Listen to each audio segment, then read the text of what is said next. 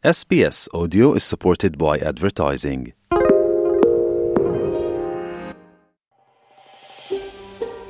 Siete in compagnia di SPS Italian. Trovate altre storie su sps.com.au barra Italian o scaricate la SPS Radio app.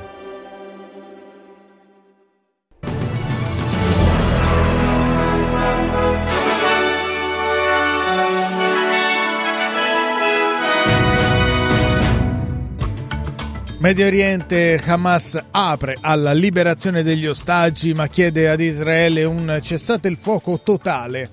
Australia, l'opposizione federale annuncia il suo appoggio alla riforma fiscale proposta dal governo albanese. Italia al via il Festival di Sanremo numero 74. Nella prima serata si esibiscono i 30 cantanti in gara. Sport, calcio, Coppa d'Asia. A sorpresa la Giordania batte la Corea del Sud e va in finale.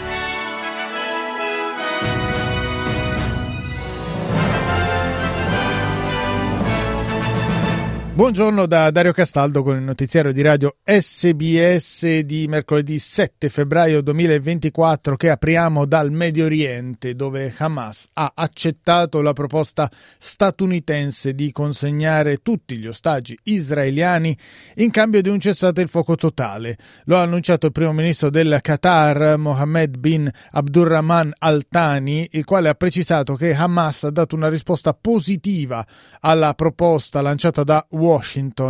La risposta include però alcune puntualizzazioni, ma in generale è positiva, ha specificato Altani nel corso di una conferenza stampa a Doha con il segretario di Stato americano Anthony Blinken. Dal canto suo Blinken ha detto che i mediatori stanno valutando la posizione di Hamas, ma che un accordo è possibile. So, together with Qatar uh, and Egypt, we put forward, as you know, a serious proposal that was aimed at not simply repeating the previous agreement, but expanding it.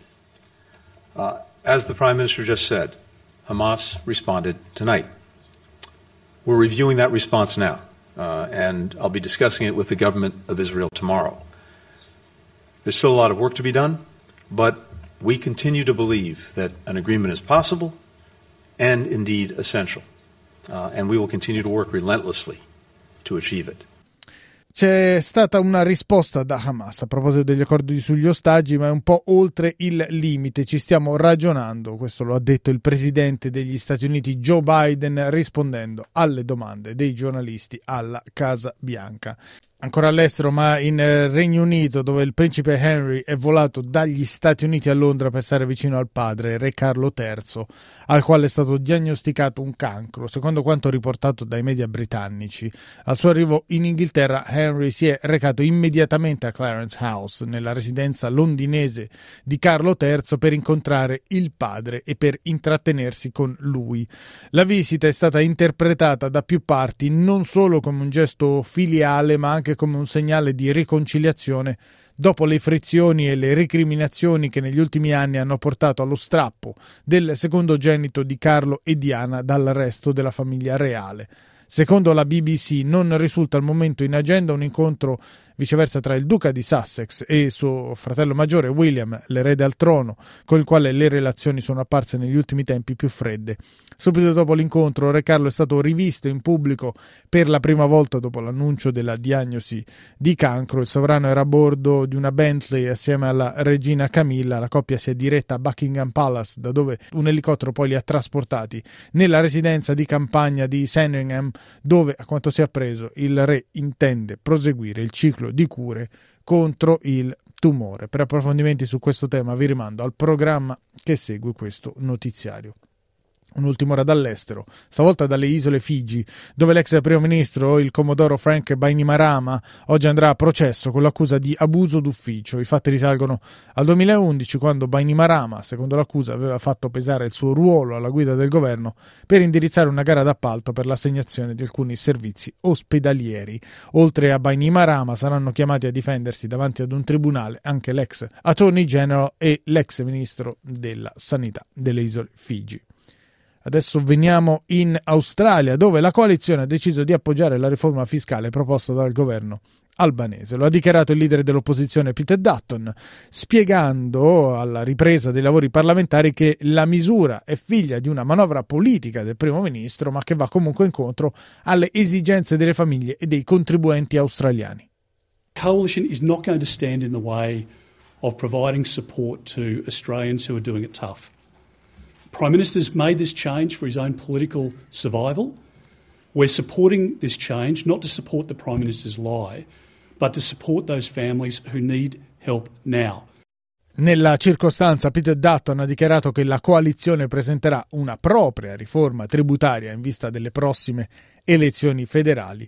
Con la manovra attuale le persone che denunciano redditi inferiori ai 150 mila dollari beneficeranno dei maggiori sgravi fiscali.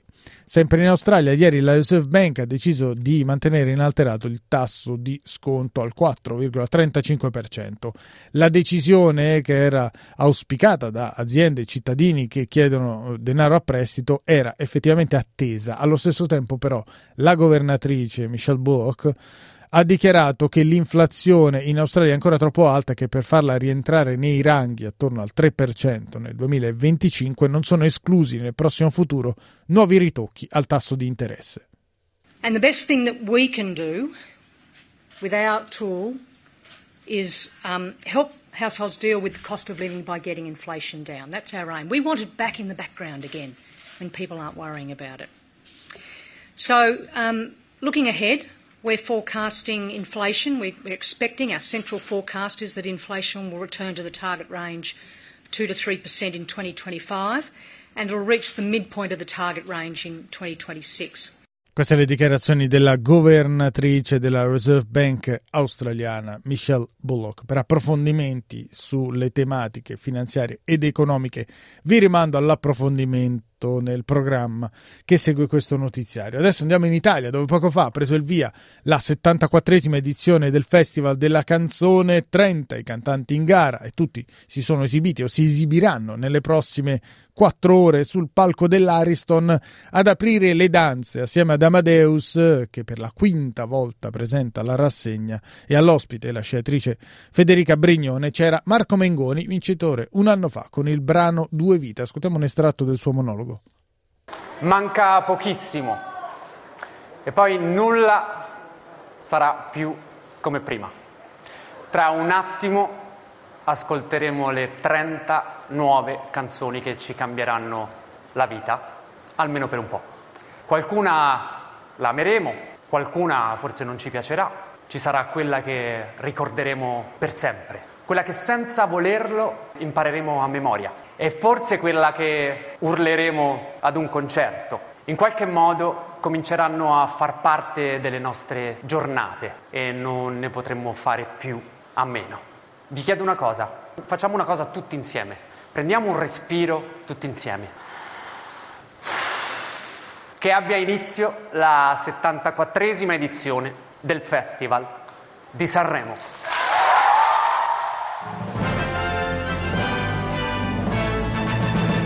Diamo uno sguardo ai cambi. Questa mattina è stabile il dollaro australiano che vale 60 centesimi di euro e viene scambiato a 65 centesimi di dollaro statunitense. Per quanto riguarda lo sport calcio Coppa d'Asia, la Giordania si è qualificata a sorpresa per la finale battendo 2-0 la Corea del Sud di Jürgen Klinsmann. Le reti, entrambe nella ripresa, portano la firma di Al-Naimat e di Suleiman, la nazionale giordana, attualmente 87esima nel ranking della FIFA, nella sua storia non si è mai qualificata per la fase finale di un mondiale e non era mai andata oltre i quarti di finale della Coppa d'Asia. Manifestazione che quindi punterà a vincere per la prima volta nella sua storia nella finale in programma domenica, nella quale la Giordania attende la vincente della seconda semifinale, quella in programma tra l'Iran e i padroni di casa del Qatar, in programma quando sulla costa est australiana saranno le 2 di domattina. Concludiamo il giornale radio con le previsioni del tempo per oggi ad Adelaide. Cielo in prevalenza sereno con una temperatura massima di 27 gradi. A Brisbane isolati piovaschi 32 gradi la massima. A Cairns nuvolosità a tratti, in questo caso la massima sarà di 33 gradi. A Canberra cielo in prevalenza sereno con una massima di 24 gradi. A Darwin viceversa cielo coperto 33 la massima. Nuvoloso pioggerellinosa Hobart, dove la massima sarà di 23 gradi. A Melbourne cielo a tratti coperto con una temperatura massima che anche in questo caso raggiungerà i 23 gradi. A Perth giornata di sole e la colonnina di mercurio salirà fino ai 36 gradi per finire a Sydney precipitazioni a tratti con una temperatura massima di 25 gradi.